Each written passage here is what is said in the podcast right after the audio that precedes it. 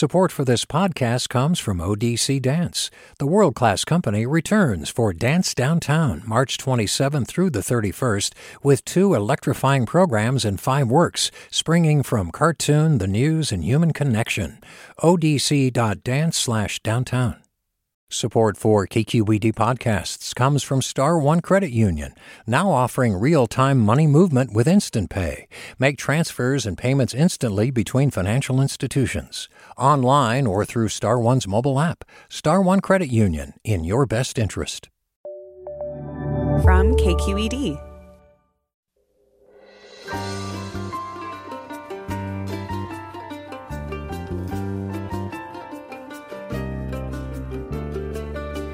From KQED in San Francisco, I'm Mina Kim.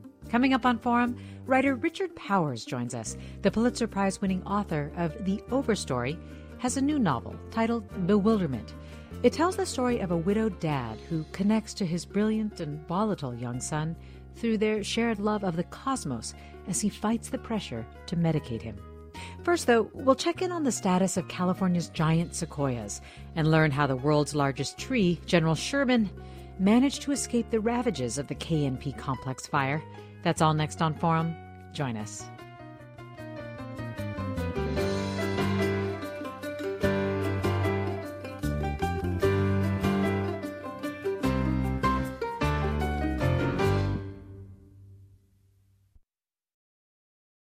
This is Forum. I'm Mina Kim.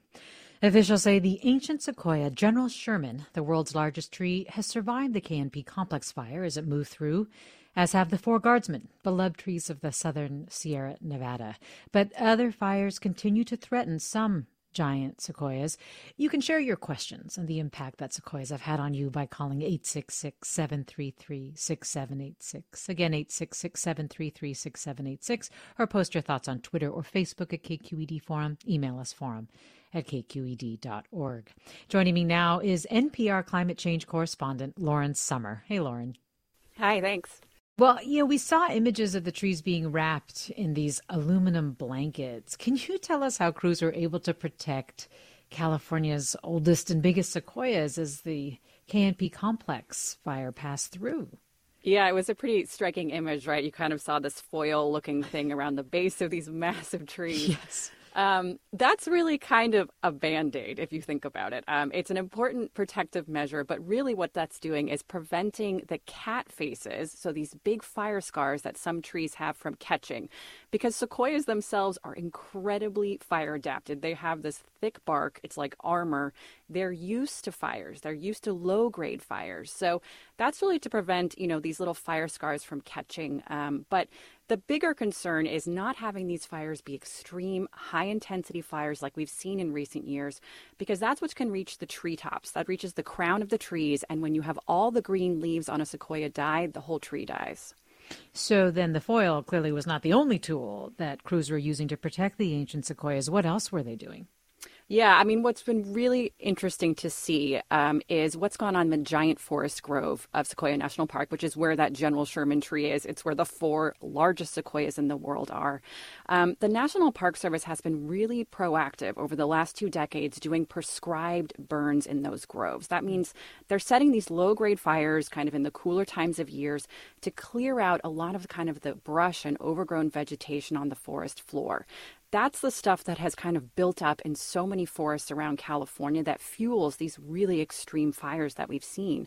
And so it's been kind of interesting to see the giant forest grove has been doing very well, is what the fire experts are saying. You know, there has been fire that's gone through in the sequoias, but it's been lower grade so far. Um, at least that's what the early thought is. And it's because, you know, the, the forest or the Park Service has been very proactive in kind of preparing for this exact scenario. At the same time, it sounds like the Windy Fire, which is south of the KNP fire, has moved near the Trail of 100 Giants, and that at least one known as the bench tree was significantly damaged. And that really is incredible to hear because, as you were saying, Lauren, these trees are so fire adapted.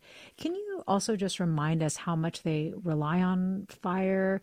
Generally to reproduce and, and help us put in context for us for just how long they've been dealing with fires.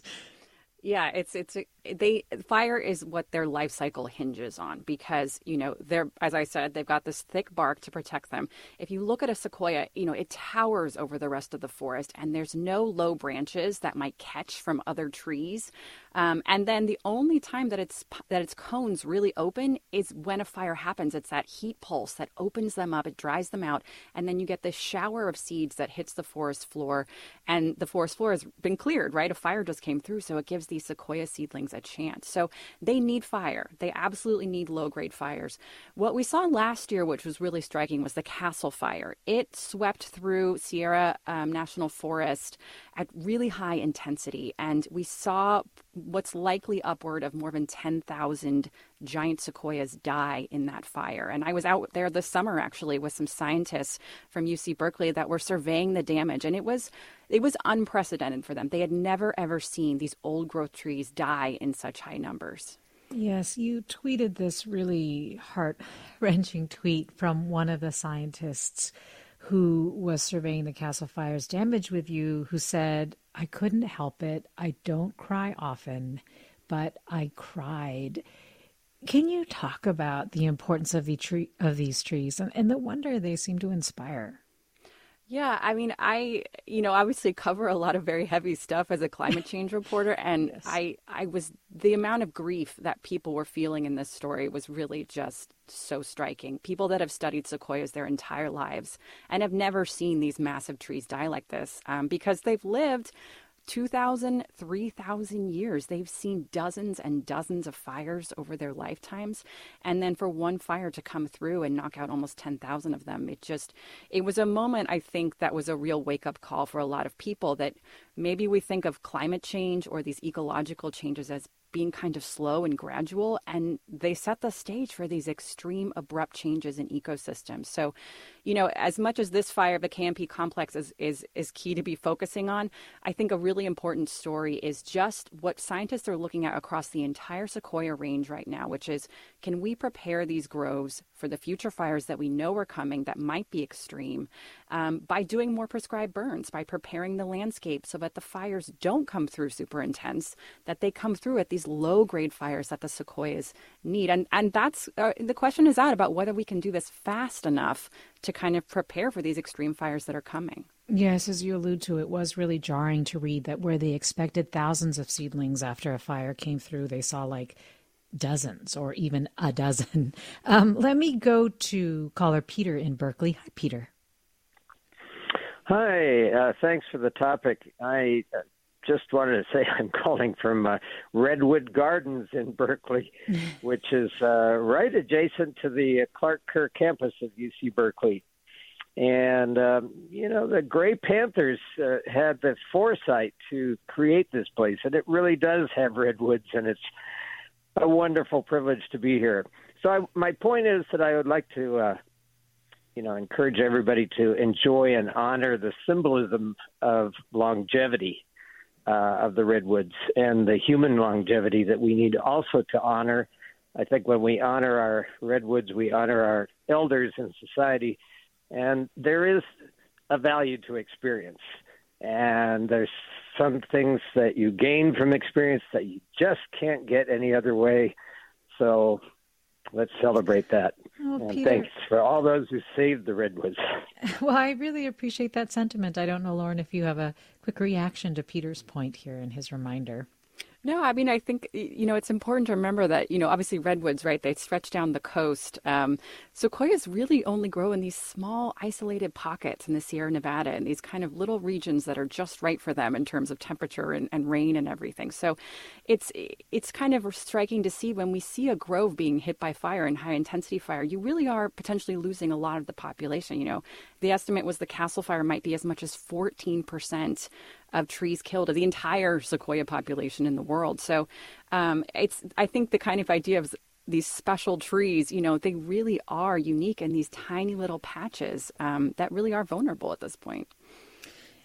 You were talking about how um, the nature of fires have changed so much. And, and as you were saying, sequoias have survived for thousands of years of fires. Can you just talk a little bit about the different conditions of these fires from former fires and whether or not is the jury still out on whether or not this new breed of hotter, faster fires um, will be something that sequoias that will overwhelm the sequoias, or are we? Is the Castle Fire really our first clue yeah, and it's always important to remember, you know, it's not just climate change, it's not just one thing. It's it's a lot of things coming together at once because if you think about what set the stage for the Castle Fire, we had that drought in California in 2012, yes. right? Really extreme drought. The sequoias actually handled it. You know, they are very very tough trees, but it was the trees around the sequoias, the conifers, that millions of them died in the southern Sierra Nevada. Um, so that that drought was a hot drought. We know temperatures are rising. It really hit the trees hard, and now you have a lot of dead trees that are the fuel for these really extreme fires. Um, so you had a forest that was denser than it used to be, right? When the at least when the sequoias started growing the first thousand years of their lives, um, you know there hadn't been a lot of fire in some of these places in decades, and then you had all these fuels, these dead trees, just primed to burn. So it really was kind of it's a cascade of effects, and there are plenty of sequoia groves that are still kind of facing those risks because there hasn't been prescribed fire or other kind of forest treatments in that area. You said there is a hopeful side to this. Um, what are you seeing in terms of response that maybe even the fact that sequoias could be harmed this way is really moving more people into action, not just the ones that we've relied on to protect these trees for so long? Yeah, I think you know the the Park Service, the National Forest, other groups are banding together to identify the groves that are most at risk, right? Places where there hasn't been prescribed fire, um, and they're really hoping to roll out prescribed fires and other treatments very quickly over the next year or so. They need funding, they need personnel. It's hard to do prescribed burns when conditions are really dry, right? Or that the air is bad. So it's going to be a tough project. I mean, the other interesting thing is that, um, you know, the seedlings that have sprouted in the past year since the Castle Fire, it's dry, it's hot this year. It's really tough for them to make it. So there are some early discussions, very early, about should we be planting sequoias in these places? Should we go in and put in new trees? Obviously, you won't get an old growth tree for a thousand to two thousand years. Um, and then another interesting question is like, what will the climate be like when that tree grows up? Is this the right spot for sequoias a thousand years from now? It's incredible that we are contemplating these questions. Well, Lauren Sommer, really appreciate having you on and you letting us know what progress has been made so far with regard to the sequoias and trying to address the issues that they're facing. I don't know if you have any final thoughts you want to leave us with before we get to the break. Yeah, I think, you know, I, I think about how we talk about fires a lot. You know, I cover this every year, and we tend to think of them as these kind of random disasters that come in and we battle them and then we forget them. And I think the key in California in particular is to kind of be thinking about what led to this and how can we kind of approach these things in the future that's really going to make a difference, right? I mean, we set the stage a lot of our actions set the stage for what's happening right now, and, and that's kind of the key to focus on.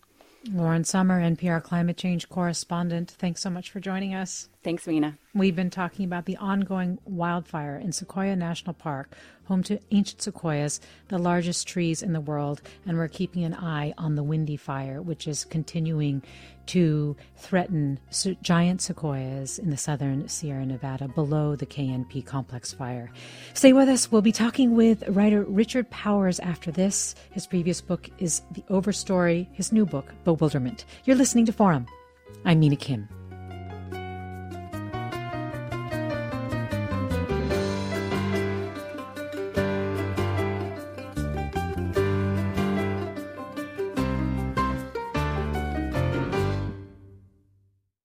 This is Barbara Leslie, President of the Oakland Port Commission. Oakland International Airport, OAK, is proud to bring you this podcast of KQED's Forum. When you're choosing your next adventure, the smart and convenient choice is to fly the East Bay Way from OAK to destinations across the USA and Mexico.